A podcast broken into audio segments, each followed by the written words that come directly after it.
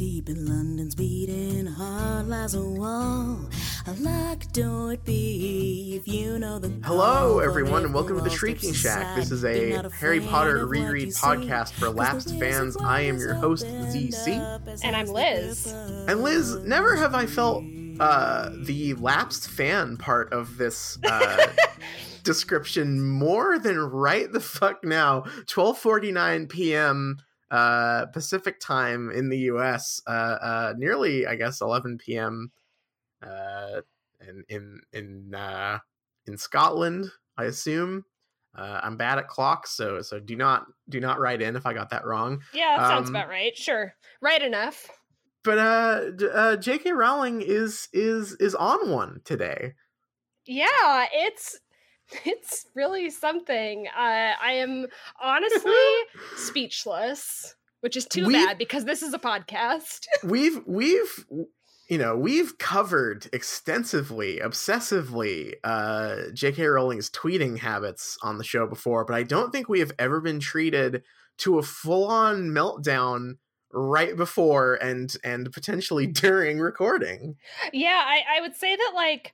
Uh, I, I guess it was like right before Christmas uh, that we got the, uh, you know, the night before Christmas, Jeremy Corbyn.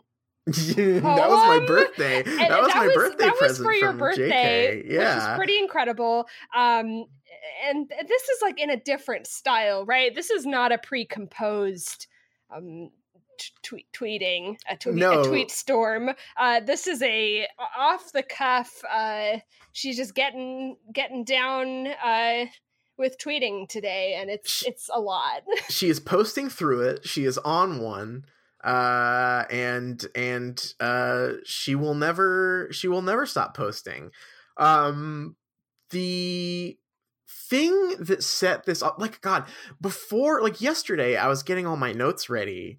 Uh-huh. And I was already like, wow, we have a lot to talk about in the news segment because like previously, earlier this week, she had been kind of going nuts on Twitter.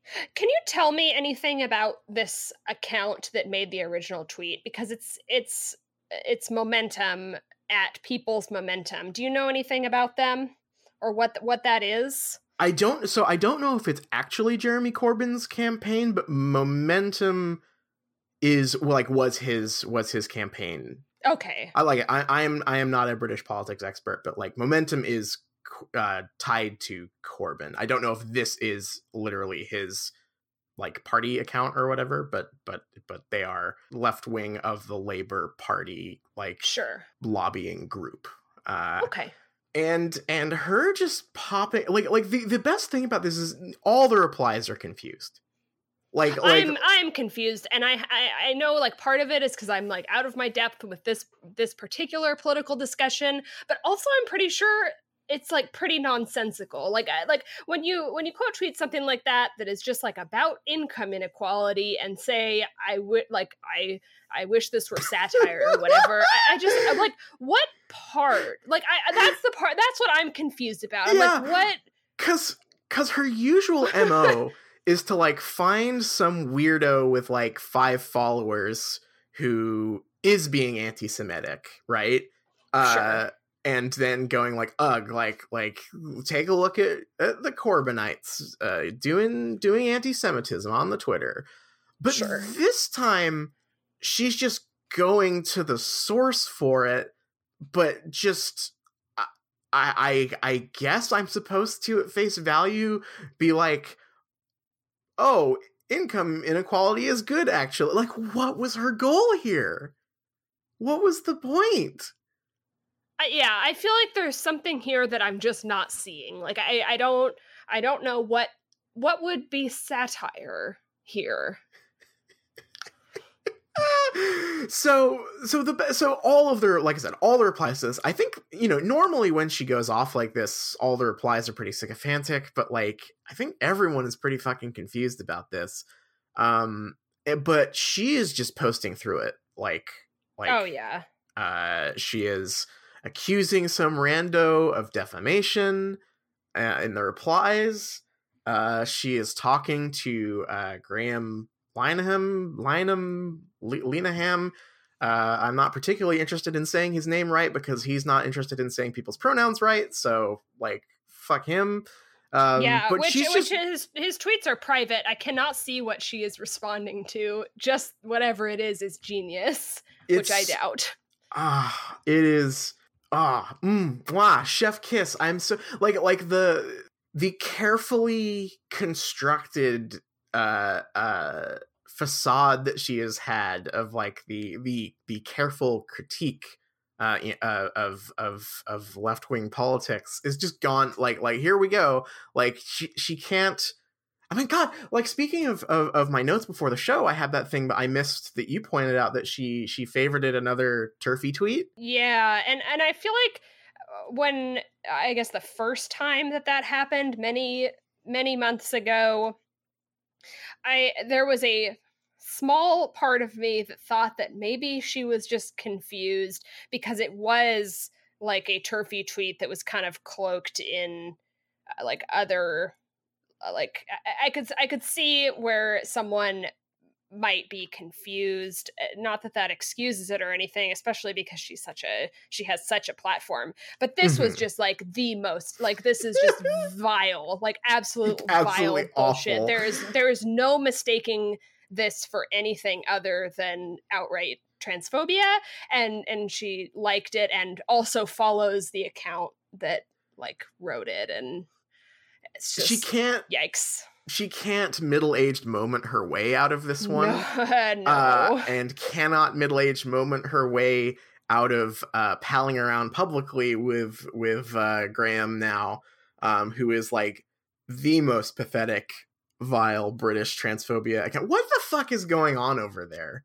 What's what's Like, like, obviously transphobia is a problem everywhere, but what, what the fuck specifically is going on in Britain right now, where that is just like, like the number one thing on everyone's minds? It is so baffling to me. Yeah, yikes. Um, so, uh, I, I guess like we've said this before, uh, a long time ago, but but she's definitely not invited on the podcast anymore. No, like double, absolutely double, not. double canceled appearing on the podcast. All of her, all of her guest spots uh, have been revoked. Uh, we are not interested. I, I just, I hope she keeps posting through it. I hope we get more. Uh, uh, I will be throughout the show. I'm going to be keeping an eye on, on her account. It's just so perfect. I'm, I'm so glad in a way I'm, I'm, I'm relieved that she is kind of crossed the threshold now. Um, and I, and I hope that this just leads to more, uh, uh, garbage posting on her part, because like, I mean, we've, we've been, we've been harping on this forever. You know, she sucks now, uh, has for quite a long time. Uh, and, uh, and I, and I kind of relish having like hard evidence of, of, of her like shitty behavior. That's a little less that, that requ- or requires a little less reading between the lines now. Um, God. Yeah, the posting is bad, folks. It's re- it's really, really bad. Um, and and what like what an appropriate time for this all to happen, right after the the Twitter, the literal Twitter shitstorm that happened a few days earlier. We That's have my transition. so much. We there's so much happening. The news keeps happening. We could have done an entire first segment about the the poop thing. The which. By the way, I'm I'm thank you to everyone who who who reminded twitter dot com that that we have we've we've done been on the poop tip. Uh, uh, we we knew this. Uh, we Regret, talked about regretfully, this. We have always known about the poop. This is not new information, folks. No, we we we dove deep into the Pottermore article about plumbing. Uh, that was that. It's in the Chamber of Secrets article, right? Like, like because it, it's meant to cover up the plot hole of like, well, why is it in the sewer system if it was built before they had plumbing? This, this, I feel like this entire discourse has uh, a lot of layers. The first one, and I think the one that was touched on the most when when this kind of uh, exploded on Twitter, was uh, that it really makes no sense. Like, like this is a small tiny, tiny one sentence throwaway detail that is, is in a wider article about the Chamber of Secrets. Uh, and it's like, why would they do this? Like, from a world building perspective, it really, I, like, I get that it's like supposed to be just kind of a joke. Like, I think it is a joke pretty typical of her writing. Mm-hmm. But it makes no sense. Like, human beings don't do this. Like, it, it really, does like, she know that, like, the fucking Romans had plumbing? Like, like, does she know that, like, like, people have not been, like, shitting themselves where they stand since, like, I don't know, like the Neolithic era? Like, like, people don't fucking do that. Right. Ever. Like, like, before, like, our modern plumbing, that's, it's not like an either or thing, right? It's not, you, you either, you either shit where you stand or you have modern plumbing. Like, that's just not how human beings are. And I, and I guess, like, part of it is like, well, if you had magic, maybe you would. And I just, I, I don't think so. I, like, you know, I, like, I just like, don't like believe magic, that. Magic definitely, um, has, has provided some conveniences that have shaped the wizard world. I don't know if having magic gets rid of the sense of shame that's, like, instilled in all human beings. You know, moreover, moreover, um, I think that, like, if this were true, I think it would have some cultural impacts. Like, if wizards were indeed shitting themselves and vanishing the evidence for, you know, uh, so many years before modern plumbing was invented, it's not like plumbing gets invented and, like, the cultural ramifications of that being true just disappear. Right, right, like, like, yeah. Why? Why would, if if that was normal and there was no, like, shame attached to it, what would make wizards make the switch to installing plumbing? Like, would, yeah, or, and and like, or like privacy stalls in bathrooms, right? Or, or and, yeah. Or, and also, what what about plumbing, which, like, is. I, you know, uh, modern modern plumbing, I think, gets the job done about as well as any technological system could until we can invent some sort of poop vanishing machine. Um, but I, I'm going to say, like, technically, if you really could just, like, like poop and immediately vanish it into another dimension or whatever, that's basically the most efficient system that could ever exist. So why would they kind of regress to having toilets, right? Like, right, like, why why would they not, like, even if they adopted, like, privacy stalls and and even, like, things that looked like toilets, why, why would that be a fully functional plumbing system? Why would right. they not then vanish it? It doesn't, it doesn't make sense. So, like, I think that there is that layer where it is bad world building that makes no sense. Um, but I, I think that the, like, funnier thing widely to this is that the, like, I, I am one hundred percent convinced without a, without a single doubt that the only reason that this article exists is because she she is so bothered by people saying, well, why is the Chamber of Secrets in a toilet when it was made before toilets were invented? Like, I, I, I believe I believe that, the, that that is why this exists. It is it and- is the same bullshit as the uh, um uh the port key in Fantastic Beasts, right? Yeah, this is a pattern, right? Like, yeah. this is a this yeah. is a writing pattern here, um, and I and I'm sure that there are other examples of needing to write in an explanation for a plot hole, and and this one is such a shame because, like, who cares? Like, saying, like, why is the Chamber of Secrets in the toilet when there weren't toilets invented when the castle was made? Like, I guess technically that's an inconsistency. But it doesn't matter. Like, yeah. that, that is the, the, the like, uh, my, that is like a Cinema Sins right. style this critique. Is, and it's like, I, I just, I just don't care about that.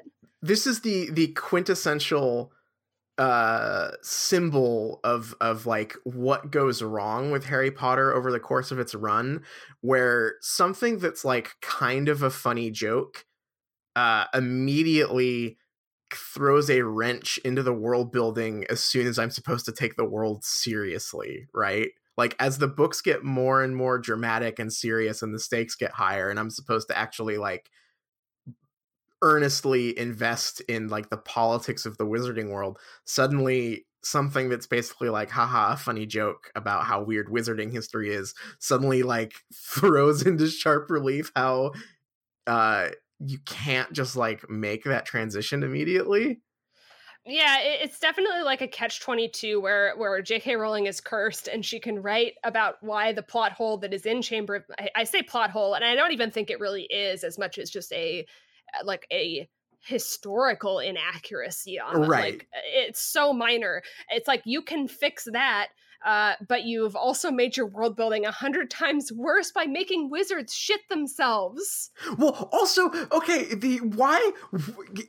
This is this is so perfect. This is such an amazing illustration of, like, who J K. Rowling is as a writer. Because why would you construct this insane story rather than just take the path of least resistance, which would be uh, they invented toilets earlier? Yeah, I don't know. They used magic to invent toilets. I, I don't know how hard that is. Or or even... More than that, I was writing a kid's book and I didn't think about it. Yeah, like, who, yeah, be, who cares? Yeah, who gives a, like like this is this is the, on the level. I mean, like like I remember the episode where we talked about this. I brought it up as a joke and was doing it, like, in a plumber voice, right? Like, like that's about the level of seriousness I take this criticism with. This is on the level of, like like why does Link never take a dump or sleep uh when I'm playing Zelda? You know, it's like, it, this doesn't matter. This this yes. does not matter in the slightest. Uh, there there is way more in Chamber of Secrets that I have way more of a problem with than a oh, yeah. a minor historical inaccuracy. So so yeah, th- this has been been quite an event. Uh, just the. everywhere um and and quite bold of Pottermore for posting it. um I feel why like there did might they be choose like that a, just a little bit of trivia. Well, it was like for a hashtag game, right? It was like that, like National Trivia Day. Yeah. Is this is this some, like, weird meta long con where, like, the few remaining people at Pottermore know they're on the chopping block and are just like, let's do everything we can to sabotage this on the way out? Right? Like, yeah, they're probably listening to this. Oh, please. And if, and, if, and, you, if, and if so, well done. Yeah, solidarity with the few remaining Pottermore employees from the Shrieking Shack. Oh my god, there's just so much. I I just keep going back to that thing about her former personal, personal assistant talking about how she was, like, a terror to work with or whatever. And, like, oh, this this whole tweet storm thing. Uh, her her completely batshit response to someone criticizing income inequality is just really making me believe uh, the the the P A in this in this story more and more. Yeah, yeah, I, I definitely agree with that. This has been a very eventful Harry Potter J K. Rowling week. Yeah, and and like I said, I think the gloves are off now. I think. Like, I think once you start replying to, to Graham Linehan uh, in public uh, after the shit he's been pulling uh, and the hole he's been digging for a while, like, like cat's out of the bag. Like, you can't. Oh, yeah. You can't un, uh, un untweet the shit she's been tweeting. So I am I am now bracing myself and preparing for just, like, phase three J K. Rowling going just completely full Morrissey on our asses or something. Like, we like, still have like well maybe we still have three Fantastic Beasts movies left. And we saw the politics of of movie two. I can't imagine mm-hmm. how that's going to go. Oh, I mean, it's I can. going to be so fucking cursed. This is gonna, like, we have reading to discuss. This is gonna cast such a long shadow. Like, I'm, I'm already like going, like skimming through the chapter again, going like, oh fuck, like, do I need to tie this back? Because it's like, it is you know, she's all we, we, we started this podcast knowing that that like like all, like with the the the stated goal that we think that J K. Rowling is a little shitty and we want to like examine her past work. But like when she's doing it, like literally five minutes before we start recording, it just casts such a wild like shadow over this whole thing. Like, wow, this really is an author just going off the rails. Yeah, it's it's a it's a tough thing to to come back and be like, okay, it's time to talk about uh, you know, a chapter of Goblet of Fire. It's it's a weird it's a weird experience. Um, I guess I guess we've been talking about this for about twenty minutes. Do you want do you want me to jump in? Should we just just jump into the deep end and do some Goblet of Fire? Let's yeah, let's rip this Band-Aid off. Let's do it. I will I will keep her Twitter feed open just in case uh, we get some more a developing juicy tweets. Story. Um, mm-hmm. She is currently threatening someone with a defamation suit on Twitter. Really normal. having a having a normal one. Um, oh, is it us? Oh my god. Uh, yeah, Patreon for legal fees. Uh, after J K. Rowling sues podcast. That's that's our next goal. After I finish recording this uh, this Jordan B. Peterson uh, audiobook chapter. Uh, so yeah, let's let's do it. Let's jump into the reading here, because uh, yeah, this is a weird fucking chapter. It sure is. Uh, let's jump into it. Uh, chapter twenty-seven uh, is called Padfoot Returns, and uh, please uh, thoughts and prayers for me as I try to tell tell you what happens in this chapter. uh, so the second task is is over, and Ron is kind of getting to share the spotlight with Harry since he was down in the lake, and people are so interested in in what happened during the second task. And uh, he's been telling some kind of tall tales specifically to to Padma, who is um, uh, showing kind of an interest in him now that he's he's kind of popular. But his his tall tales Uh, are getting a little a little crazy, and so Hermione kind of puts him puts him in his place a little bit, and he starts telling what really happened. We're moving into into March, and and Harry gets a letter from Sirius saying to meet uh, for him, Hermione and Ron to meet him in Hogsmeade.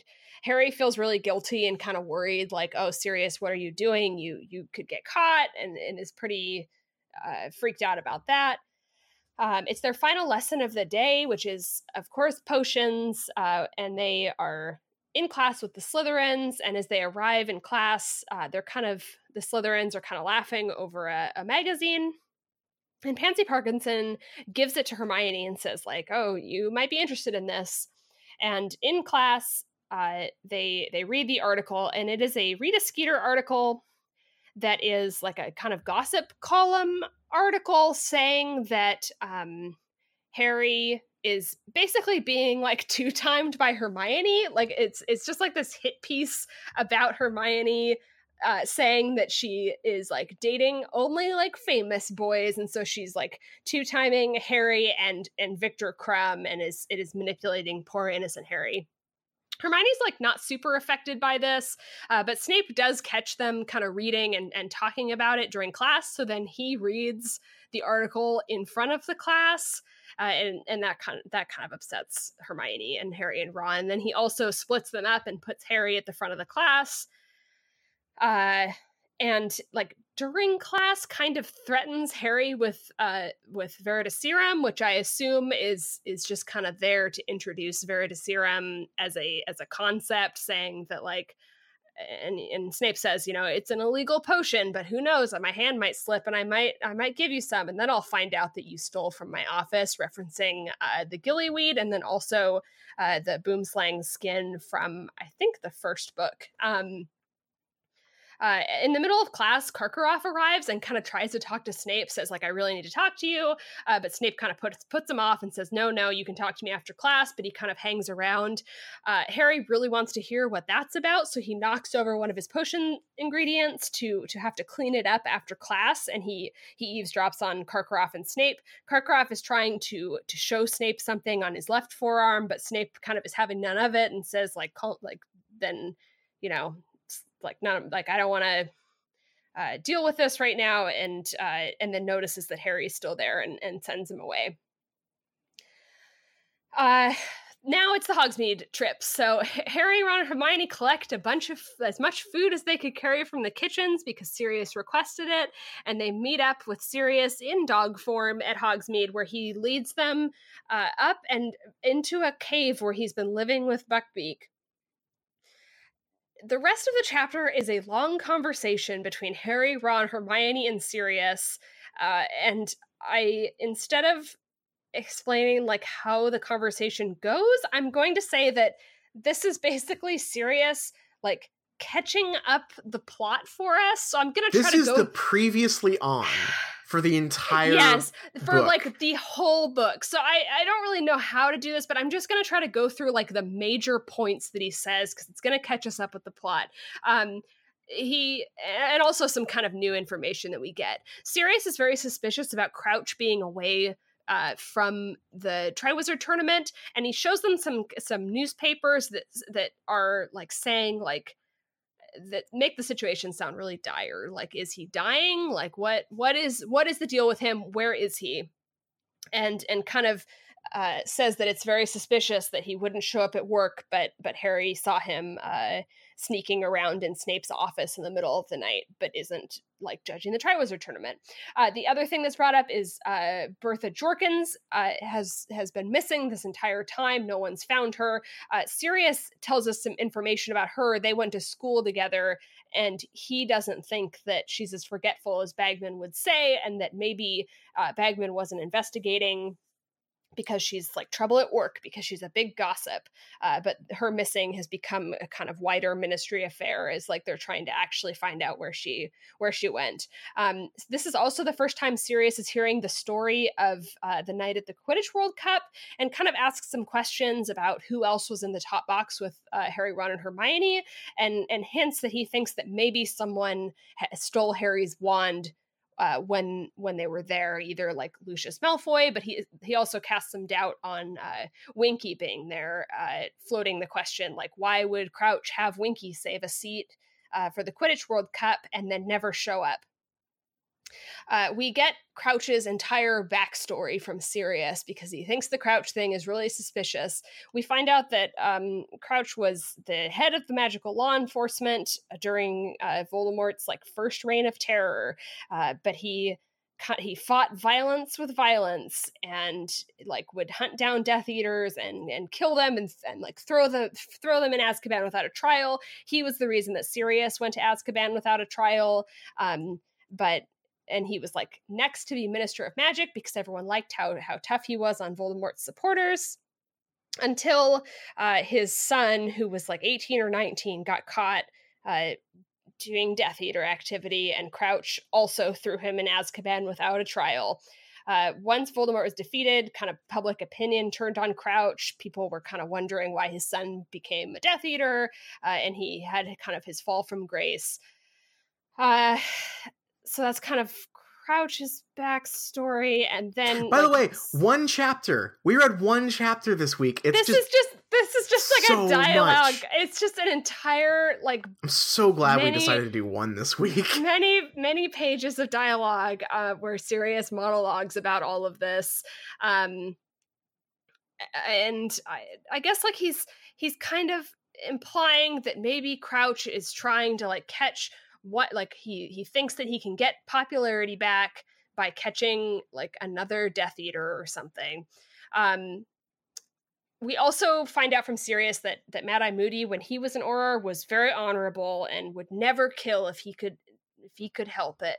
Um, Sirius doesn't know anything about Karkaroff because Harry tells the story of Karkaroff showing something to Snape on his arm, and Sirius says, "I don't know anything about that." Um, And I think the only other thing that we uh, find out about is like, well, we don't really find out. Ron is kind of speculating that maybe Snape has something to do with it. Uh, and Sirius kind of shoots that down and says, well, Dumbledore trusts him. Uh, at the end of the chapter, Ron is kind of tasked with asking Percy about Crouch. Um, and that's really it. I, th- I think that that's pretty much where we leave off. They they leave Hogsmeade or like good good meeting, guys, and and that's then that, that's the end. Uh, so I hope that wasn't too much of a mess. I, I mean, it, it is, but that's not your fault. This is this is such a weird fucking chapter. I will say I like the first half of this chapter a lot. Um, I think that the the everything up through the potions lesson is like everything I like about Harry Potter kind of condensed into one little thing. Um, mm-hmm. We get some like fun trio interaction. Uh, we get Snape being messy. Uh, we get we get some like good, silly mystery, like clue dropping stuff. I was like, yeah, this is good. It's just when they go talk to Sirius, this just goes completely off the rails. Yeah, I, I think that like the Sirius conversation, uh, while it is totally off the rails, it was very it's a it was a very funny experience for me to read. Just because we've been reading this book so slowly, I, I was a little bit grateful. I was like, because there's a there's this part near the end where Sirius uh like asks a series of questions that are really like for the reader. It's like, mm-hmm. These are all the questions that you should be thinking about. Like, these are all the pieces of the puzzle. And I'm like, oh, that was a pretty nice summary. I needed that because we're on, we're on fucking page five hundred. So, and I had forgotten at least half of this. So, so thank you. Thank you to Sirius. Yeah. Um, uh, yeah, I will, I will save my theory on the, on this, uh, for, for when we get there. Um, I, uh, I, I, I love the Hermione Ron interplay at the very beginning here. Mm-hmm. Um, this, this is so much more in line with what I think works for like, a, like, the, like this, the, the more strained stuff in their relationship. Um, because it, this is also like good Harry character development, sort of backdoor Harry, uh uh and Ron interaction here, where Harry's sort of like, he recognizes that Ron is enjoying the spotlight and just kind of lets him like spin this tall tale more and more out of control. Um this is like like we've talked a lot about Harry's complete inaction uh mm-hmm. in in these stories, but this is a this is a, a, a an example of like when like character inaction is still like valuable character action, if that makes sense. Like I, I yeah, like that. Definitely. I like that a lot here. Um, and like Hermione's snide little comment to Ron about what really happened is funny. Like, like all that stuff is great. Like, like if, if, if they're, if, if we need these characters to be like bitchier teenagers, this is the stuff that I like more. Um, yeah. Is this I, sort I, of low level interaction stuff. It It's really, um, it's strange to me how Hermione, um, her, like what she had to do in this book has just fizzled out and gone away completely. Yeah. yeah. Uh, she has nothing to do for the rest of the book, if I remember correctly. I think you're right. Like, like I think that this Krum, oh, oh I mean, she does solve the, the Rita Skeeter mystery, but that happens off screen, I think. Like, like yeah, she, she triumphantly just, like, shows up with a beetle. It. Yeah, yeah. She goes off and has her own little adventure, separate from from the main story. I think that... it, it's it's weird because like I don't because Ron doesn't have much to do either, and I don't super mind that. Uh, like kind of uh, like kind of contrarian way, because he never really did in this mm-hmm. one. Um, except as like someone for for Harry to play off of. Uh, and and to think things about, I suppose. Uh, but, but but Hermione was given something, as bad as it was, and then it just kind of fizzles out and goes away. So she she ends up being kind of a weird presence, I think, in the back half of this book. Yeah, I think the last thing we get uh, is, I think next chapter is when we get the revelation that she's like been learning to knit so she can give clothes to house elves. But that's like a one sentence joke, uh, if I remember right. Like, yeah, I mean, it's kind of similar. Like in this chapter, while they're talking to Sirius, we get a few uh, kind of like j- jokes or, or references back to the spew stuff, because Ron mm-hmm. keeps telling Sirius that that uh, Hermione is obsessed with house elves, because yeah. that's just kind of folding back into just a character trait of hers instead of a conflict that was never resolved. Uh-huh. Yeah, yeah, it's it's it, yeah, it just become sort of becomes like background noise rather than like an actual goal for her, I guess. Mm-hmm. Um, so that's kind of frustrating. But I, I will say I do like her reaction to the Rita Skeeter piece in this chapter. Um, the fact that she just, at least outwardly, just like does not care about this at all uh, is is pretty funny. Um, and she's yeah, more interested I, in like, I did like how. That. Yeah, uh, I, I like I like that a lot. That whole conversation in the potions class is great, I think. Uh, Ron just repeatedly asking her like what her answer to Krum was while she's talking about something else completely different. Uh, uh, Snape coming over and like reading the article out loud and breaking them up and stuff is is really funny. We get some really there's so much good Snape content in this chapter, honestly. Uh, he, yeah, he's he's kind of in his final form a little bit. Yeah, is is this is this um is this like the sunset of good Snape here? Yeah, because this... this is like this is this is final form of um Snape before he's before he's always. Oh God. God, we'll get we'll get to Snape content later. We have we have some oh, special yeah. Snape discussion lined up. Um, but yeah, no, I, I I like I like him here a lot. Like like he's doing the Snape stuff I like. He's he's being he's being very messy, but also not entirely wrong. You know, he like, ca- he calls Harry a nasty little boy. He sure does. I just I, I you know he's not wrong. They are being disruptive. They're not doing their work. Uh, he breaks them up. Uh, Harry he, is a nasty little boy. Harry is a nasty little boy. Um, and he does live for fame.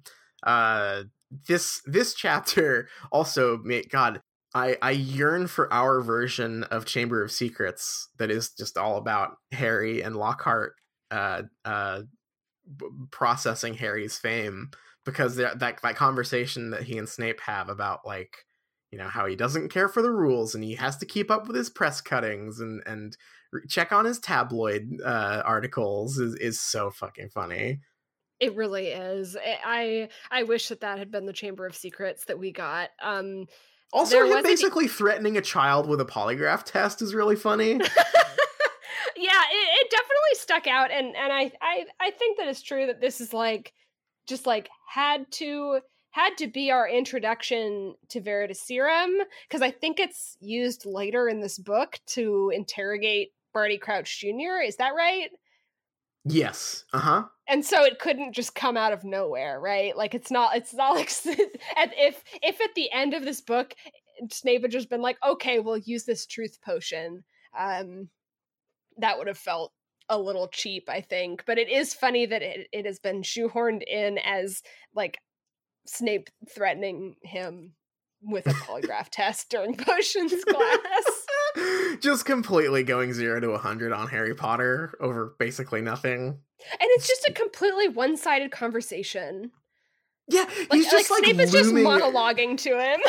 Like, like, like the image here is so funny because because he he breaks up the trio and like puts Harry at the desk that's right in front of his desk, and so I'm just picturing like like this you know thirty year old man leaning over his desk, like just just unhinged, just unloading on this on this teenager who's trying to do his work, just like telling him all the shit he's gonna do if he catches him stealing like a single ingredient again.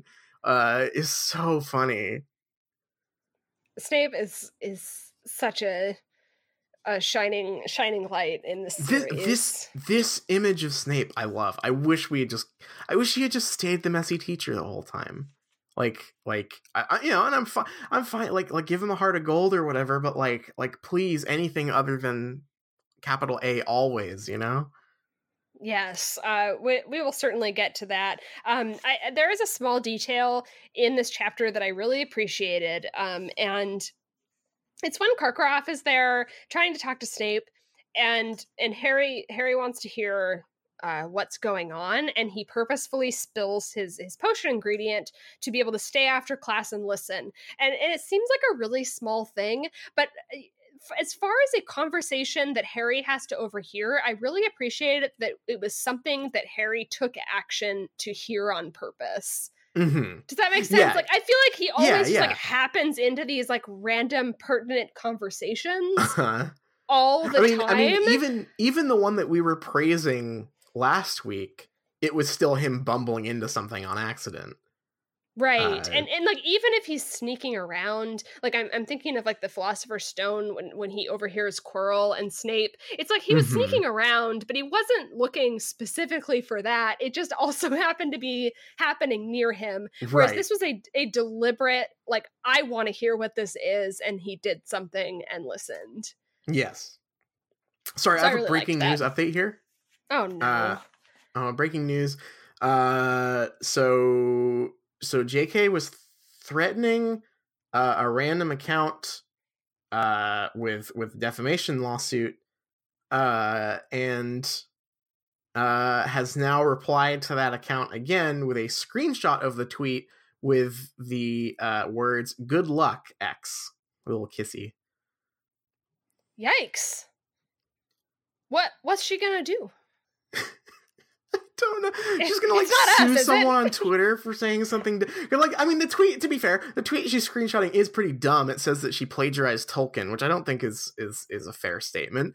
But also, uh, uh, just completely again, much like like like Snape threatening a, a small child with a poly, with a polygraph test. You nasty uh, little boy. Nasty little boy. Uh, J K. Rowling threatening uh, some random person on Twitter who criticized her with a defamation lawsuit is is peak uh, uh, pettiness, except I don't like it, whereas I do like Snape.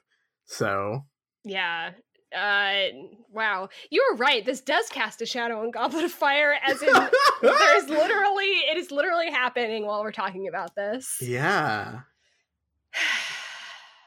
Well, I hope that, that that Twitter, that rando Twitter user doesn't get a lawsuit from J K. Rowling. Yeah, no fucking kidding.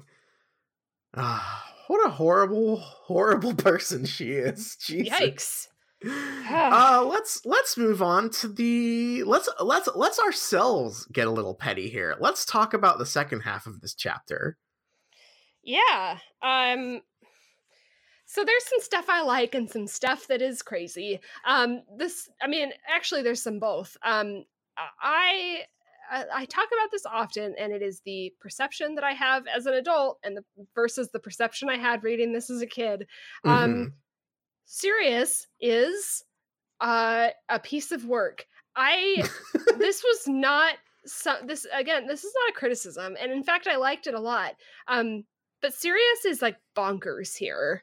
Oh yeah. He's they, they lean into the uh the dog imagery here, uh his like behavioral mm-hmm. patterns here in a way that I never noticed, I guess, as a kid, um except for one thing. I I, I have a, a thing underlined here that we'll get to when we get into the specifics, but uh, but in general I like the um the portrayal of him here, uh but but you know, I, I think my perception and and and uh, a lot of the fandom perception of Sirius has always been that he's like the cool guy, um, but he's actually he is he is Mac or, or sorry no he's he's Charlie from Always Sunny, or he is Dale Gribble from King of the Hill. He is just completely off his rocker. Yeah, I, and I really, uh, like, to be clear, I really like that characterization. Yeah, uh, and yeah, it, not and a it bad makes thing. Sense to me. He was put into torture prison at age, like, twenty or whatever for yeah. thirteen murders he didn't commit. And he kind of comes out of prison and is a child. Yeah. A- as as you would be if you were put in torture prison, he, right? He has like, dog brain. He is... He has dog brain, um, and like, and, and there is a like thematic in this book that I've talked about before that I just don't think, at least I as a kid, did not pick up on, other than maybe feeling a little unnerved. But I, I think that like the adults being cool with the kids who are the protagonists, like as a kid when you're reading that that just doesn't seem weird, right? That just seems mm-hmm. cool. I think that that's where you come away with this idea that Sirius is cool, whereas reading it now I'm just like like why is he talking to fourteen year olds like this? And it's because uh-huh. he he he has been in torture prison for thirteen years, because because basically I guess I guess like developmentally he is probably he's only like five years older than them, like like he was robbed of ten years of his life, right? Like, yeah, like, and, and he, he really was only is out of acting school. Yeah. For like a year or something. And he really is like acting the like cool older student role here. Yeah, not, absolutely. He's not an adult. He is absolutely like like the dirtbag like senior kid here, right? Like, yeah, and he's he's Snape's age, so he's like thirty. Well, here he'd be like thirty, thirty-five or something, mm-hmm. I think. Uh, so so I don't know. It, it just totally it casts a different tone on this chapter, and also um I remember thinking he was very cool, and now that I'm reading it again, I don't know how cool or why I thought it was cool that he was living in a cave eating rats. Yeah, it's uh, not a very romantic image, um but like like his, I said, it's not a criticism. His hair is matted, really. It's no um I I do like it. I I, I I'm curious if um other people as kids ever ever picked up on this stuff, because I certainly did not. Yeah. Yeah, no, he I, I definitely always thought he was like the coolest character. Um I thought he was a cool badass, but uh but no, he's just a he's just a weird guy who lives in a cave. Um I I, I like I said, I like generally the depiction of his behavior here. I have a theory about this chapter, or like this segment of the chapter. Um, I think that this was one of the last things written. I think that the editor told J K, this book is a billion fucking pages long, and there are multiple chapters where the plot does not move. You need something in here to remind people what the fuck is going on in this gigantic book.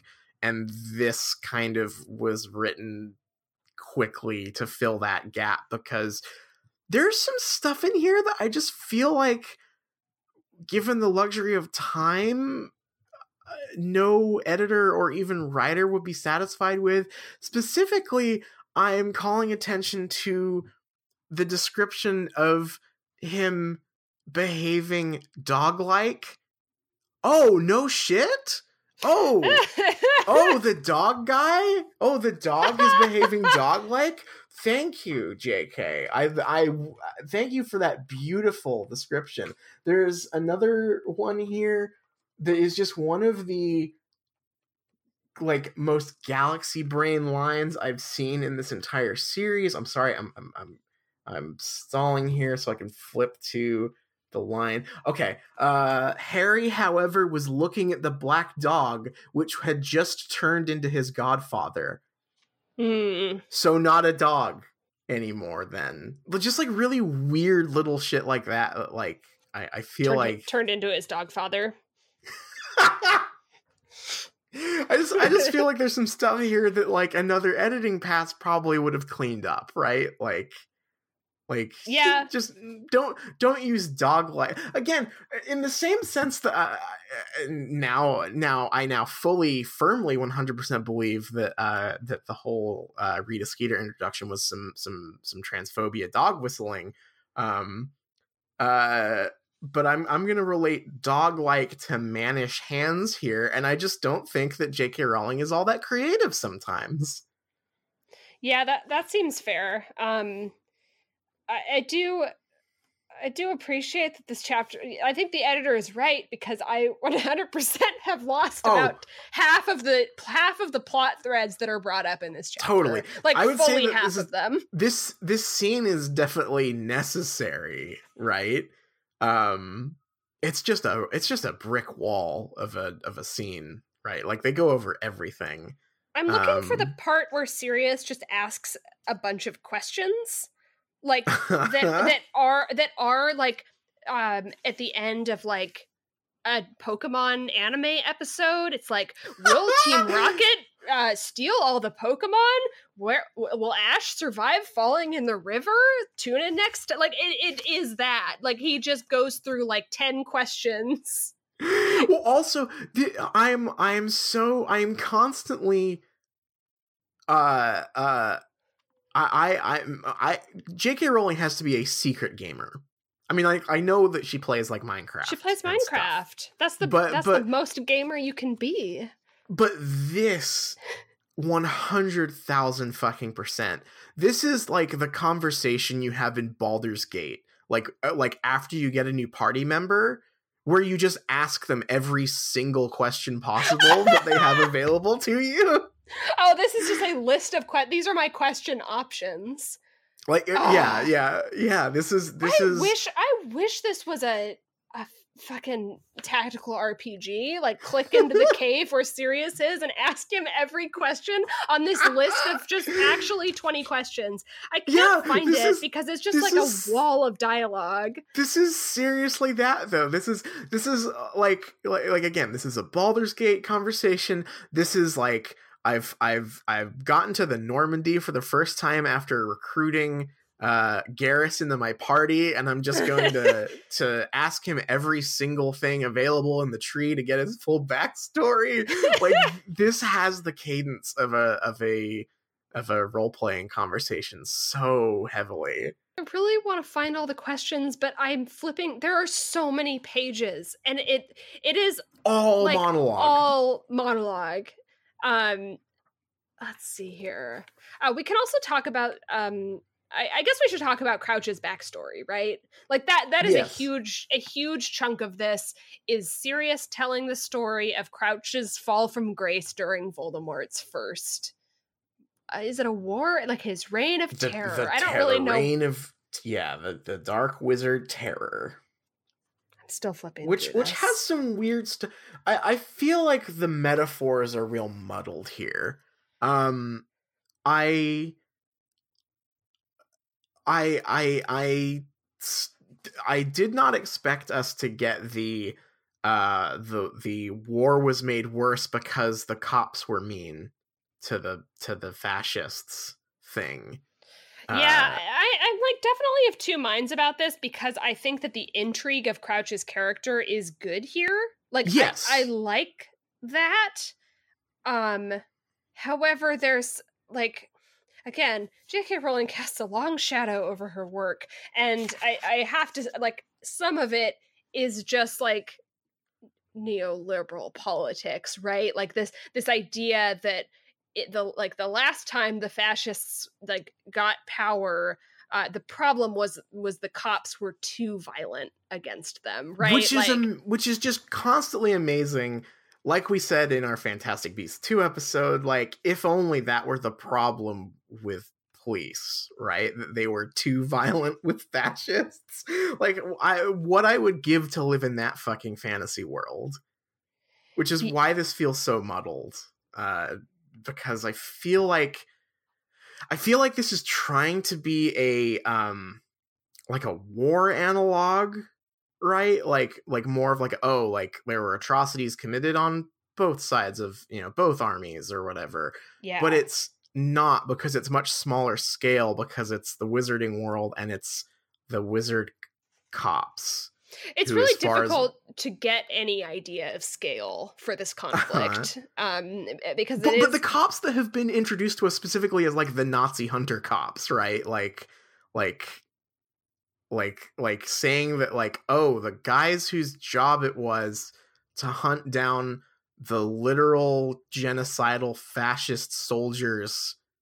Uh, were too mean is just a weird, you can't stretch a broader war is always tragic metaphor over that because it's kind of two different things, right? Yes. Like uh, this feels like maybe the most uh, late nineties, early two thousands-esque po- like thing that I think I've read so far. Does that make sense? Yeah. Like, like this like weird kind of like like oh he was like he was too, like there there is a literal line where it's like the problem the problem with Crouch is that he he answered violence with violence. It's like, you know, an eye for an eye leaves the whole world blind was like I it was just like yeah. in every cop show. Having having the luxury to ruminate on like that specific uh uh nature of conflict, right? Like like the kind of political, popular political malaise towards the end of the nineties, like pre nine eleven stuff is uh, really evident here. Um, Uh, and it's like I said, it's like it's like a really muddled metaphor, because I feel like broadly she's trying to get into, like, I don't know, like World War Two criticism or whatever, because like like oh like both both the Allies and the Axis committed horrible atrocities during World War Two, and like like you know for for uh like a very Vonnegut-esque perspective, I guess, but she is trying to shove it into this smaller scale metaphor about like resisting uh uh oppression. So it's it it's so confusing. I like I like I don't know what she's going for here. I don't know. Um it, it's it's it's really fascinating getting the both sides treatment in something this early in her work, in a way that really feels like the first draft for the end of the last Fantastic Beasts movie. Yeah, and, and in some ways it does it does feel like it, and I'm not trying to paint this as a good thing, but it feels like it belongs in this book. Like it, it really feels reflective of the time that it was written. And then she just never learned. It was like, this was the conclusion that she drew, and it never, it never grew or changed. Um, and, and like, it, it does feel like it is living in this fantasy world where like, oh, this is like the world where the F B I was just too damn hard on the K K K.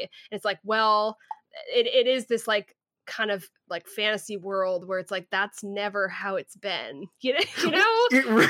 right, right. Like, like, like, uh, yeah, it's, it's, it's, it's criticizing a thing that never happened. We've never, never in, in like Western history has the government been too hard on right-wing populism. That's just never occurred. That's a really weird criticism to have, to like a, a weird metaphor to make, like a ghost that never existed. Yes. You know? Yeah. And, and like, it's tough because I, I do like, I, I do think that there is criticism of the, the like wider politics at play here, obviously. Um, at, at the same time, I do think Crouch does like, it, like is an intriguing figure here. And I am, yeah, like, well, I'm, I'm, I am all for really muddy political writing about the nature of like government and espionage and war, right? Like, that's not bad. That's interesting. You know, I'm, you know, if, if J K. Rowling wanted to write like her version of the Little Drummer Girl for teens, uh i'm all i'm fucking a plus all here for that, but that's not really what's happening here. It's like uh, it, it, one it's it's it's creating a uh a scenario that like can't really be related to anything real, I guess, um uh in like, you know, like like recent history or anything, but also is frustrating too, because it's putting me in a weird position of like, like I'm not saying I'm, I'm, I'm against her, like criticizing the government, right? Like I'm all for like, like I would love a, a weird story about how m- like muddy and corrupt and like morally questionable the wizard government is, but like it, The, but the scenario presented here doesn't work for me. No, um, I, I I agree with that. It also kind of does this uh, in a line that I both really like, but also am side eyeing, is the uh, casting the contrast between uh, Crouch, the the bad cop who is too violent against uh, against the. I, I don't even want to say they're they're not, not the Nazis. I, I guess like the. I'll just call them the Death Eaters, uh, as cast in contrast to Moody, who is the good cop who never killed if he could help it. Uh-huh. I, I do, because I like it has some kind of interesting implications. On the other hand, I really like that part as a clue, uh, because it it harkens back to to his his lesson where he tortures and kills spiders in front of the class. Like like right. I like it's, that it's, as it's, a clue in this story. It, yeah, no, it, like all of it, like that's part of what makes it so frustrating, is that this is like ninety percent there, right? Like like if we're like the, the atmosphere of political intrigue here is fascinating. Um, it's just that again because we're supposed to be taking this story and world much more seriously now, I can't help but like question what the political analogs are and be confused by them. Yeah. Uh, and, and I think like some of that, um, like th- there are a lot of, I think that there are infinite readings of, of every text. I have a hard time reading this sort of thing and not thinking of it, of it through this lens that I think that J K. Rowling perpetuates, and also the fans often perpetuate, that this is a, a like educational text for like how how you how people right. have formed their politics, right? Right. It is. Uh... Yeah, it, it it invites the criticism. It invites the uh, the overanalysis, I guess. Um, the the, uh, the idea that like this is like a foundational text of, of like how like oh Harry Potter taught me how to fight oppression, right? So so like I think that that is is is both like a lens to look at this, but also not the only reading of it, right? Like I, I don't mm-hmm. I, I don't necessarily want to hold this chapter up to.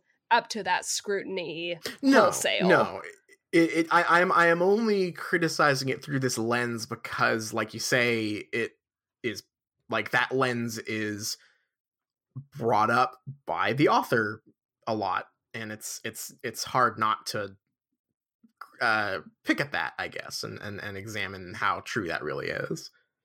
Um, I, shifting gears a tiny bit, I did find the series of questions that Sirius oh, asks, good. and I yes, would like please. to read it. Uh, yes, so please, he is please, please. he is talking about Barty Crouch, and he says, "Crouch, though, he's a different matter. Is he really ill? If he is, why did he make the effort to drag himself up to Snape's office? And if he's not, what's he up to? What was he doing at the World Cup that was so important he didn't turn up in the top box? What's he been doing while he should have been judging the tournament?" Updated Thank you, my Sirius. Updated my journal. Oh, God. Yeah. So, so like, I think this is a necessary chapter, and I like so many little bits and pieces of the Sirius thing here, and I like his characterization. It is just such a funny chapter to read, as like, it is such a like speed bump, like, like, point of no return. Here's the save point. You better remember all these things uh before going into the next fight thing, right? Like, like it's yeah. uh it's it's it, it's unavoidably uh, like uh on the nose here. Luckily, it was very helpful for me. Yes. Who has and who has indeed forgotten about half of these things that have happened. Uh huh. Yeah. Yeah. Uh, it's yeah. Like like I. I, uh, I, I, I don't, I don't not appreciate this as our, you know, in our, in our slow, methodical reading of this book. I, I appreciate the refresher. It's just such a, a weird, like, bump in the road here. Um, but necessary, probably. Uh, I will say that, um, this entire time I, you know, it, I, I've talked about how we, I kind of think of one, two, three, and four as separate from five, six, and seven. And yeah. I have to say I was kind of dreading Order of the Phoenix. And to be fair, I still am. Uh, even uh-huh. the most ardent Harry Potter fans will often say that during like re- series rereads, they skip Order of the Phoenix because it feels so frustrating to read. And I definitely have memories of Order of the Phoenix feeling frustrating. Um, but I finally have found something to be interested in, which is I am I'm so curious how this handles uh Sirius dying and and his yeah. his like character of being trapped in Grimmauld Place, because his characterization is so different than I remember, and I feel like I'm going to have a like very, very different perspective on what happened totally. to him. Yeah, yeah. Um, God, I forgot the Grimmauld Place is in the next book too. Unfortunately, we have to read about eight hundred pages to to experience the, that. Our, but... We've been reading this book so slowly. Order of the Phoenix is going to be just a trial. Uh, I think it, it's like, pretty like, dense too, and also yeah. nothing happens in it because yeah, we're there's gonna have no to go central chapter by mystery. Chapter through nothing a lot of Order happening. Of the Phoenix. Yeah. Well, good good news though is is that uh, I'm sure J K. Rowling will be melting down on Twitter still while we are reading that. So. So we'll have plenty to to, to yeah. Th- this is just this is just satire, so you can't sue us for defamation. Well, anything else for this chapter? I think I think that's kind of all I had. Uh, like yeah, I said, not not like a bad I'm, chapter, just a fucking weird one. Oh yeah, I'm glad we had a lot to say about it. it. It had a lot more going on than I was kind of expecting, but I guess that's what happens when one character talks for like seven pages. Like, remember in the Shrieking Shack chapters where like there was three chapters where every character like got to do their own monologue? This is Sirius doing all three characters' monologues for them uh, in one in it's, one chapter. It's really impressive. Yeah. All right. Well, I think we should take a little break and then come back and celebrate a certain messy professor's birthday. Sounds good to me.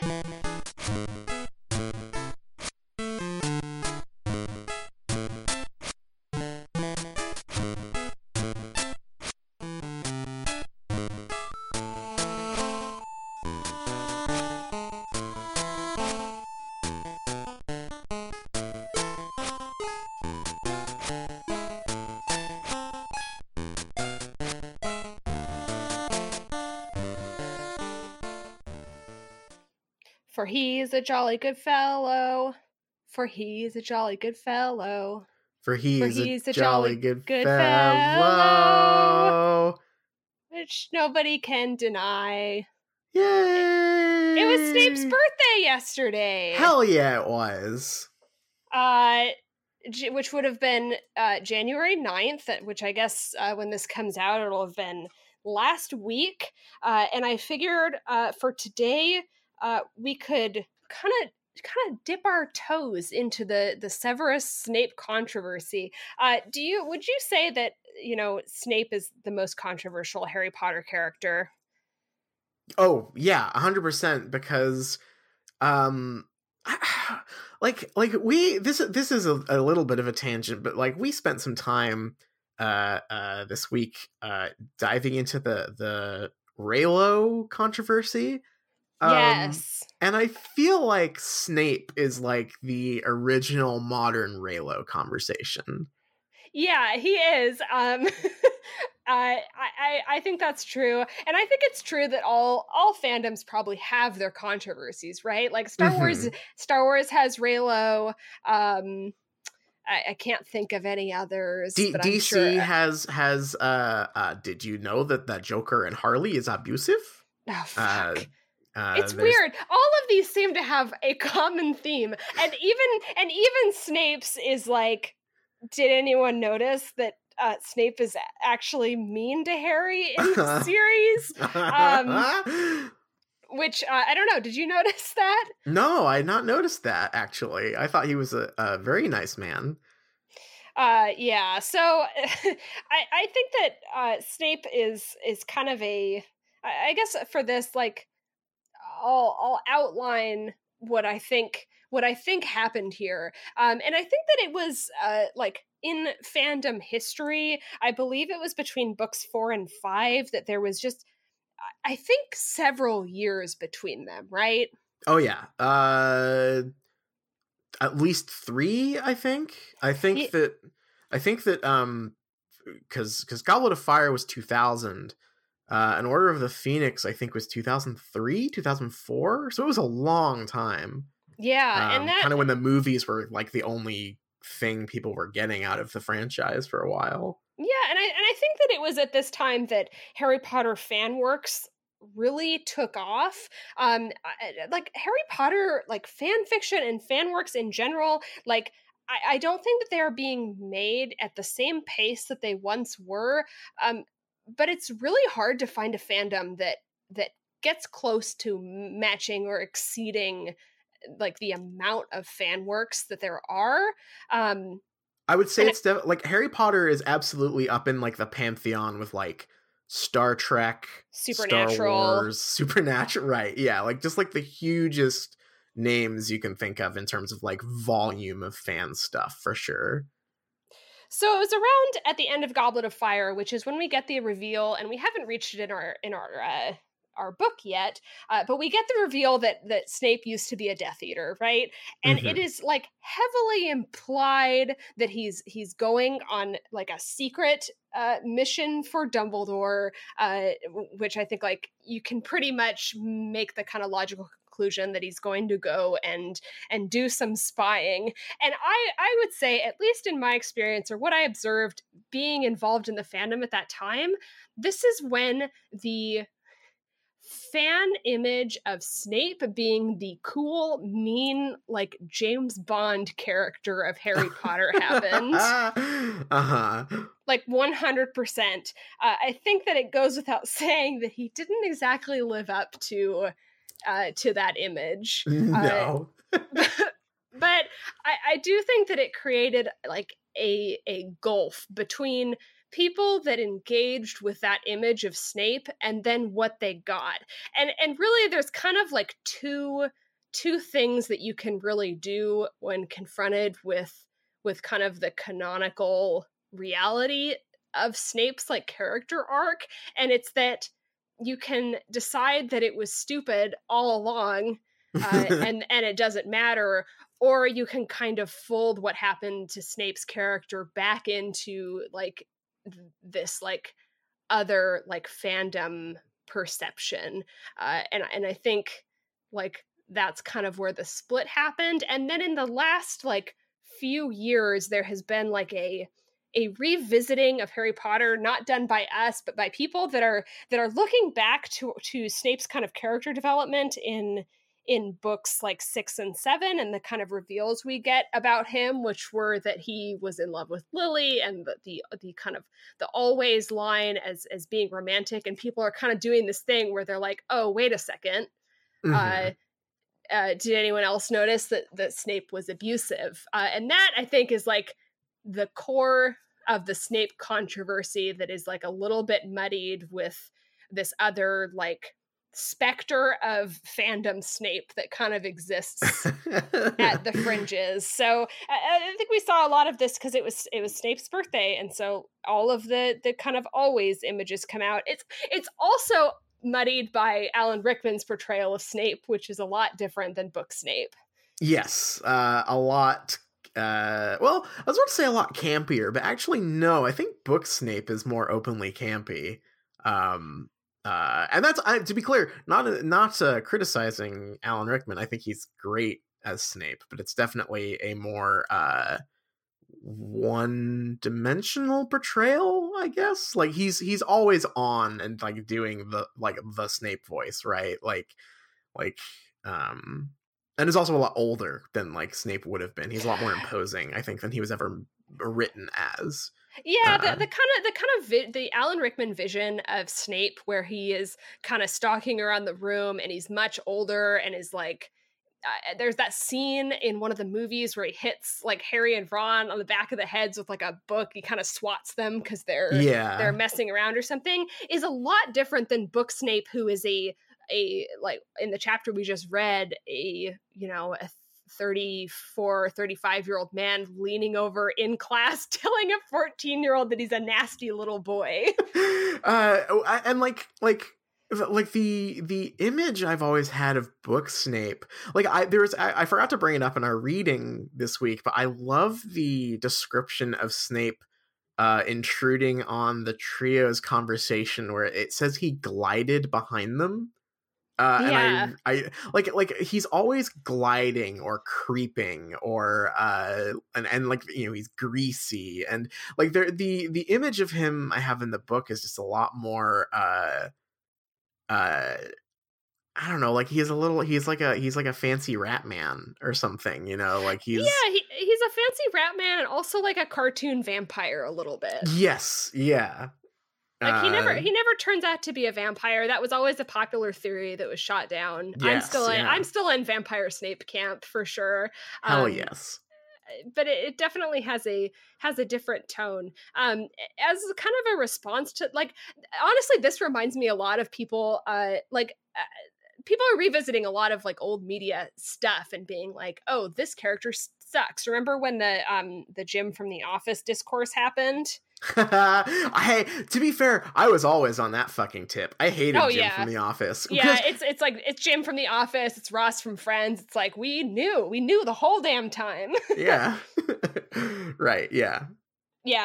Um, I guess that's a little bit different. It, it links up in my head just because it's like that that kind of revisiting and questioning of like an old.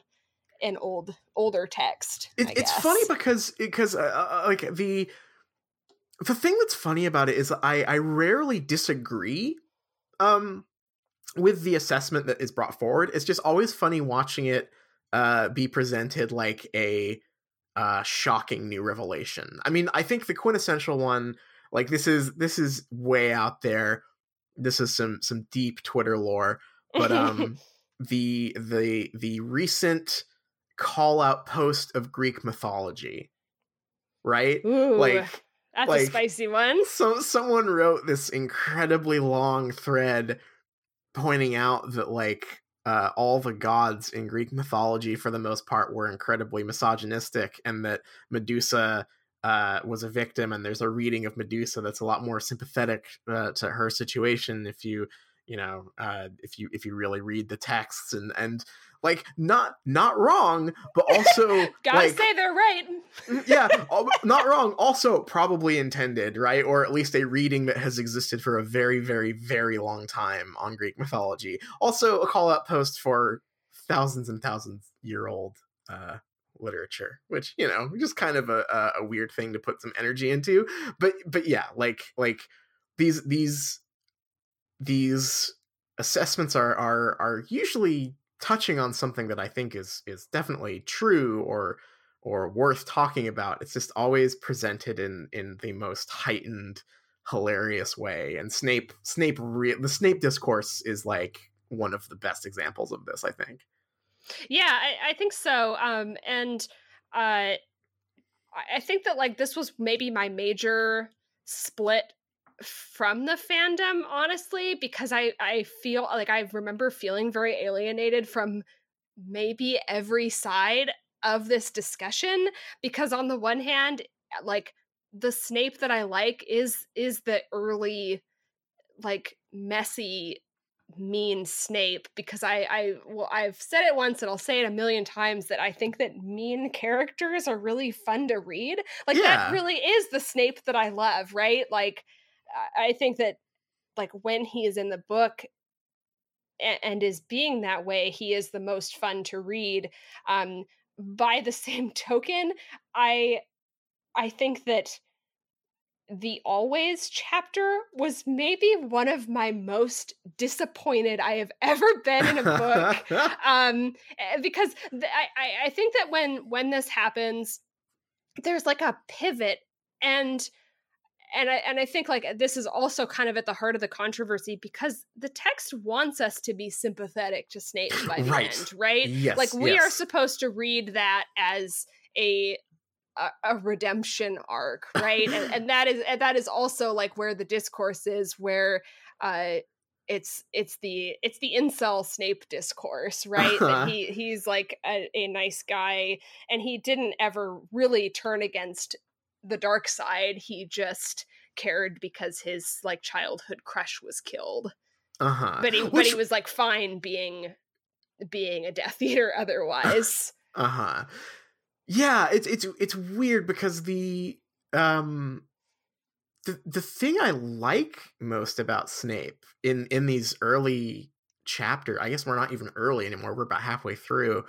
Um But like the, the vision of Snape that we've gotten so far that has been so enjoyable is a character who is uh, completely melodramatic and mean spirited, but also not always wrong. Like that's always been fun about him, is like like him providing like the the criticism of Harry as a character, uh, uh, you know, like, like being someone who doesn't care about the rules and who thinks that like, you know, it's okay to uh, disobey all these characters who like have been tasked with keeping him safe in very dangerous situations and not thinking about other people. Like he's, you know, obviously he's very mean about it. He is, he is an asshole to an eleven year old. constantly. But like he's it works because he provides an element of balance to the story. And I really and also in especially in the first few books, like Harry is an unreliable narrator. I like I firmly believe that like so much of the stuff about Snape in the early books is Harry projecting. And I I I, I think that's supported in the text. Like there's that conversation that, that like the one really great part of Chamber of Secrets that we both really enjoyed where like him and McGonagall were arguing about getting Harry suspended or whatever. And like oh, Snape yeah. was clearly just trying to like, like piss McGonagall off about sports, you know, like, like there's some really fun, cute stuff there. Like, of course a kid would like read way more into this uh, thing that was probably more of like a, like a frenemy vibe between McGonagall and Snape in this early section. Definitely. Um, and, and Snape like definitely gets like nastier as it goes on right before this like big character pivot that is like redeeming him. Uh, I will say that like as as the Snape discourse happened and like pin like it, it became clear that the like the face value reading of the culmination of his character arc didn't go over so well. Like it certainly did with some people, right? Like th- there are tons of people out there with always tattoos and stickers yes. on their car and on and on and on. Like, like that, that definitely worked. And I'm like, I think it's like a camp, like it's a, it's a read. It's so cliche. And like, it's a reading that I don't really take that much issue with on like, because it's uh, like, it's so, It's so typical. Like it's so basic. It's in it's in everything. Um, but as like the the discourse happened and and I like the fandom kind of split uh, down down the Snape Snape line. Uh, the like main like the party line and the official word of Pottermore has kind of cooled also, which I think is really interesting. There was a there was an article uh, or well, a listicle posted on Snape's birthday, which was yesterday, and it is called uh, Snape, a complex man exploring the light or excuse me, a complex man exploring the light and shade of Severus Snape. Um, So, so like in a way, Pottermore is also spinning this uh, kind of new towing the line narrative. Mm-hmm. I'm not going to read the whole thing because it's just kind of a list of like good and bad things Snape did throughout the series. Um, but it ends with, so could you ever define Snape as good or bad? Well, as you might have guessed, the answer to that will never, ever be that simple. Sorry to be a killjoy, but you knew we could never truly pin down Snape. We're sure you all have your own opinions on his actions, but really, we think the true answer is that no one is truly good or bad in the end, just made up of many different shades. Snape did terrible things and also amazing things. Both of these facts can be true at the same time. That's the thing about Snape. He was almost impossible to label, which is why his character is such a triumph, and a character we are still debating over twenty years later. So Pottermore has fully embraced this, right? Like, they are... they Snape board. Is a land of contrasts. I, it sh- that whole paragraph probably unintentionally sure echoes to me the um, the Philosopher's Stone Ollivander saying that Voldemort is a land of contrasts. Like really, really great, uh, terrible but great. Yeah, it's it, it's it's such a weird. It is it is a a conversation I don't want to have. Nor is it the conversation that I think matters about Snape. Like, I, I too was and still am very frustrated by the the pivot his character took, and especially like the always reveal. Um, but I think part of what I dislike so much is less so like the nitty gritty of like how he was redeemed and more the fact that like Snape needed a redemption arc at all, right? Like, like the discussion around this on, you know, online, like, like it, it, it takes, it so often takes the idea that like Snape had to be redeemed one way or another for granted rather mm-hmm. than like, he could have just been like the funny mean guy. Like it wasn't, It it it wasn't for like like I I take issue with the fact that like his his character had to have this arc at all almost, and I know that's weird. I know that's it's it's almost like I'm asking for a character to stay two dimensional forever, but like sometimes that can be good. Like like just have him be a foil for Harry, like uh, to play off of for, for the series, I guess. And like yeah, and he easily becomes like one of the most important characters in the story. Um, by the end, which almost feels at odds with how he is early. Right. And, and and also in like a truly ludicrous way. I cannot wait for us to get finally get to the revelations in book six that he invented the sword spell and that he is a secret secret magic master and stuff. Like all that shit is so funny to me. Yeah, I mean, book six is is the book where we find out all the mean people have bad childhoods, right? Like it is it is Draco, uh-huh. it's it's Snape, because we we get kind of his like the weird flashbacks to his childhood or uh-huh. something, or maybe that's five. I can't really remember. Um, and uh, and obviously also Voldemort's. Um, and and I think like I, I think that the real other than the like always like chapter, which I honestly don't take, I, I well, I do take issue with it. I, I don't like it. Um, mm-hmm. But I don't think it tells us what we're supposed to think of that as much as the epilogue does. Right. Right. Like I, I, I think that like there is a world where it could be true that he sucks and only, only joined the good guys because his, his childhood crush died. But, but I don't think it really tells us like, much more than that until we get to the epilogue where where like Harry looks us straight in the eye and tells tells us exactly what we're supposed to think about Snape, which is that right, he's like, like the like, bravest man he ever knew. Yeah, like I'm not I certainly don't want to say that like you can't have a character, you know, pine for their childhood love in like an obsessive fashion and have that be their driving motivation. Like that's fine. It's but but like you say, there's no escaping what we're su- what the text like explicitly makes clear is like what we're supposed to take from that, which is what makes it so frustrating. It's really awful. They really it's, did it's Snape good. dirty.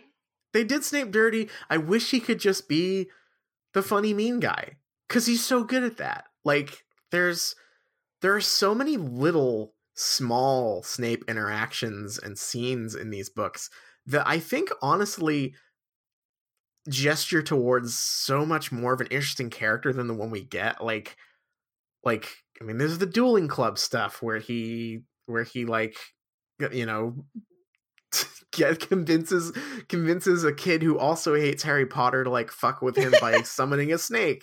Uh, there's, there's him constantly trying to get, Uh, Harry Harry kicked off the Quidditch team because he wants his team to win at sports and like the meaningless sports, uh, like school sports competition. Like like it's it's he is such a fun character in in in in the early parts of this series, and it's like and and I I I don't even think that it's bad that you know you can deepen a character over time. I just. Sometimes less is more, and like the version of Snape that is in my head now rereading this book, still in these parts where he is just this kind of like messy weirdo, uh is so much better and so much more compelling uh than than like the explicit details we get about his sad childhood and and raison d'etre and stuff.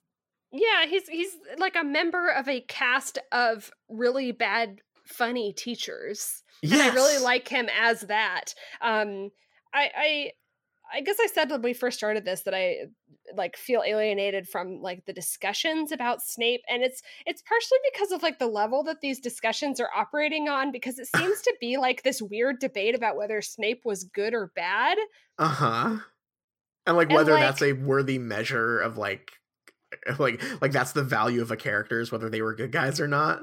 Yeah, there's there's that undercurrent that is like, if he's bad, you shouldn't like him, or if he's good, you should. And I right. think he's bad, and I also like him. Yeah, have some fun. Let the, let the villain fuckers thrive, you know? Yes.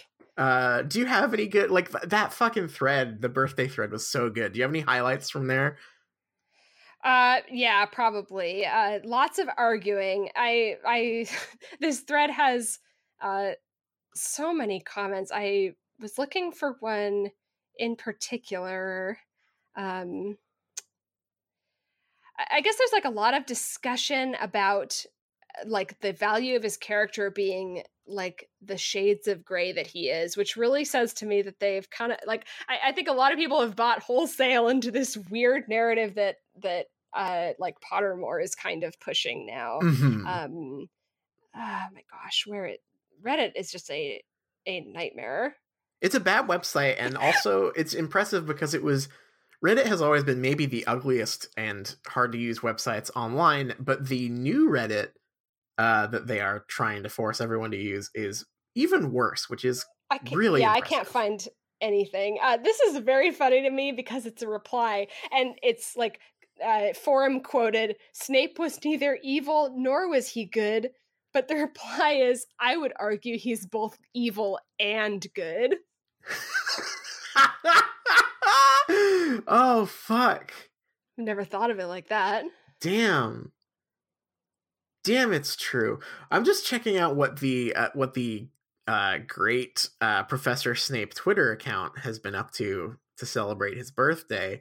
Um, one of the worst accounts on Twitter by far. Uh, definitely has no interest in actually being the character anymore. Uh, and is just sort of like an asshole constantly. Um, I'd just like to point out that they have, so, you know, uh, memes have been deconstructing themselves all year.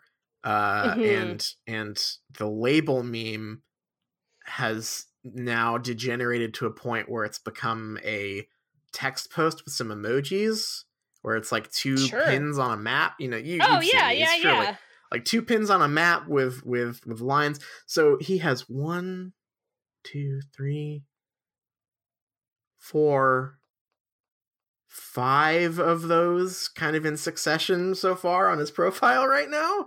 Um, so really, really, uh, really creative stuff on Snape's part. Uh, thank you, Professor Snape, uh, for your, your garbage Twitter account.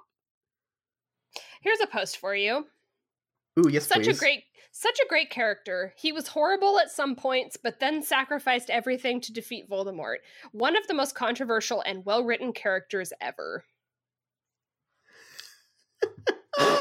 I agree that he's one of the be- most well-written characters ever, up to a point. I, you ever, know, ever. I'm just saying, how many characters in the literary canon have run however many flights of stairs and floors it is to get to the staff room before the other defense against the dark arts teacher gets there, just so he can turn around in an armchair and be petty.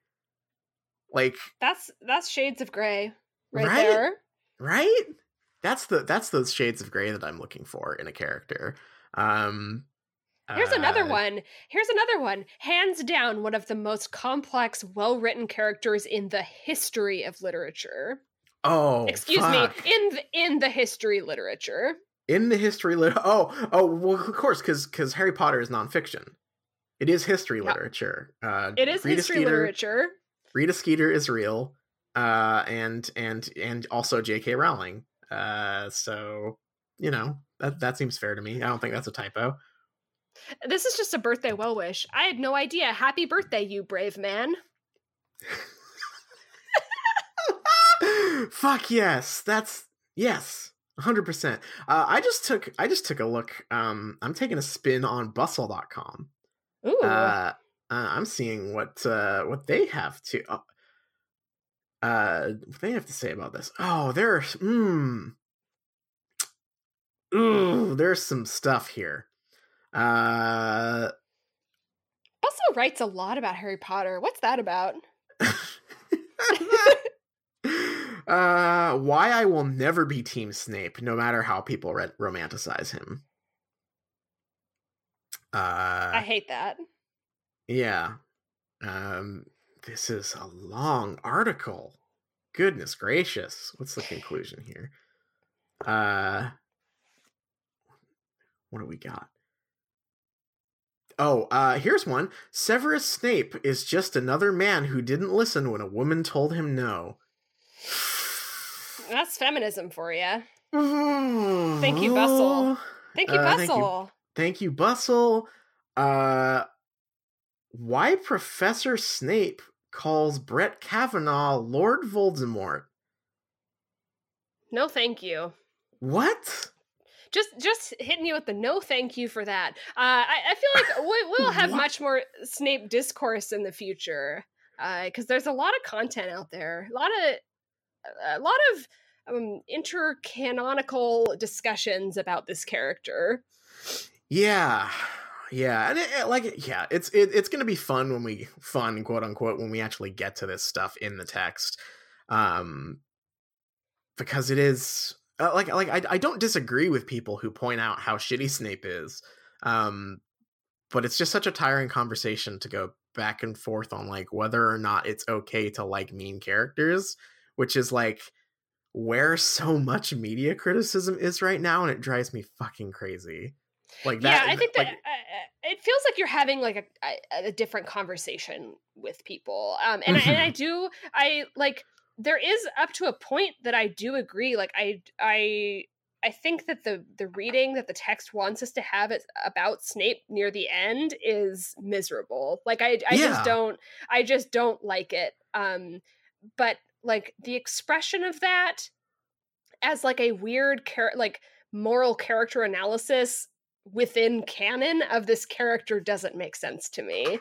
Right. Right. Or or by extension, a, a moral criticism of the people who do like Snape because he's messy. Right? Like like yes. so so much of this discourse is, you know, this this it, it, it, it is just like stating the obvious, like like how can you like like Snape? He's just a mean asshole. How can you like Kylo Ren? He's the villain. Like exactly. you can't ship you can't exactly, ship the villain folks. Over here, and I'm like, hell yes you can. Like like why why does everyone like Bowser more than Mario? Mario's the hero. I'm like, Bowser's way cooler. I don't know. Get off I my a, ass. I have a final post for you. Oh please, please hit me with a post. P S A, regardless of your opinion, there's no denying he is a well-crafted, complex character. It's like Joffrey from Game of Thrones slash A Song of Ice and Fire. He's an absolute tosser, but he's a great character because he's well-written and you love to hate him. Okay, so speaking of things that, like, I agree with pretty much one hundred percent, but are still very funny. Y- yeah, there you go. Yeah, I agree. Both of those characters are characters I love to hate. It's just...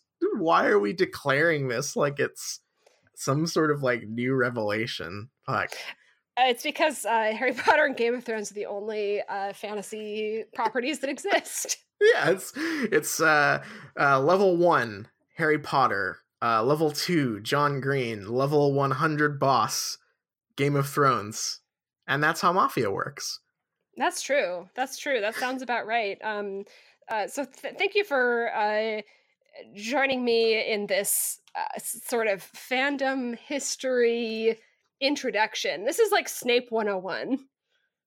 Snape one oh one. We will be getting to Snape one oh two and advanced Snape studies uh, uh, eventually in our readings. But yes, thank you everyone for joining us. Um, shall we, shall we take it to the close here? Yeah, I think so. Take it to the chorus. All right. Our theme song is Hot McGonagall by Cheshire Moon. You can check them out on Bandcamp. Huge thanks to them for letting us use that as our theme song. As always, you can find us on patreon.com slash shriekcast. We have so much good bonus content for you. We watched a Taylor Lautner movie for you. We read the worst thing I've ever read in my life. We read After on Wattpad um, and, and learned all about what Harry Styles likes to do with condoms. Uh, we... Um, there's just so much. Go check it out. Throw us a couple bucks. You won't regret it. Uh, it's it's all good content. Leave us a review on iTunes. We always appreciate that. And Liz, you know what it is. What are we reading next week?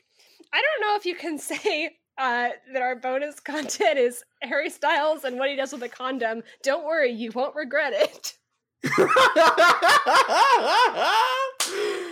I mean, I agree. You won't regret it, but you might, you might, you might, you might I regret it. Um, this uh, is a kind of red letter day because this is the first time where I look ahead to our reading and I am looking at the chapters and I don't really have any idea what's in them.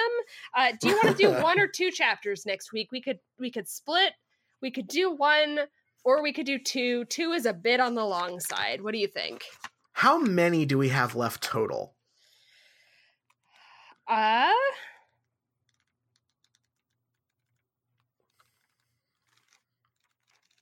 several. Okay. Does that help? I, uh, I, I think let's do one because I have a feeling in my bones that the one J K is on is going to continue for a while, and we will probably, like this week, have some stuff to discuss. Yeah, this is a kind of kind of longish chapter. We have about ten chapters left. Um, in Jesus this book. Christ! Uh, so so next week, let's just do the one. It, it's uh, chapter twenty-eight, and it's called "The Madness of Mister Crouch." All right, that sounds great. Um, you know, God, I'm I, I'm trying to come up with, with one of my, my usual uh, lead-ins to the close here, but I'm just thinking about how ten chapters could be an entire, there are books you can read that have ten chapters. So yeah. If you're listening to this and you're like, damn, they've got a long way to go in Goblet of Fire. Yeah, we do. And in that time, you could read another book. Yeah, or a novella. So please read another book.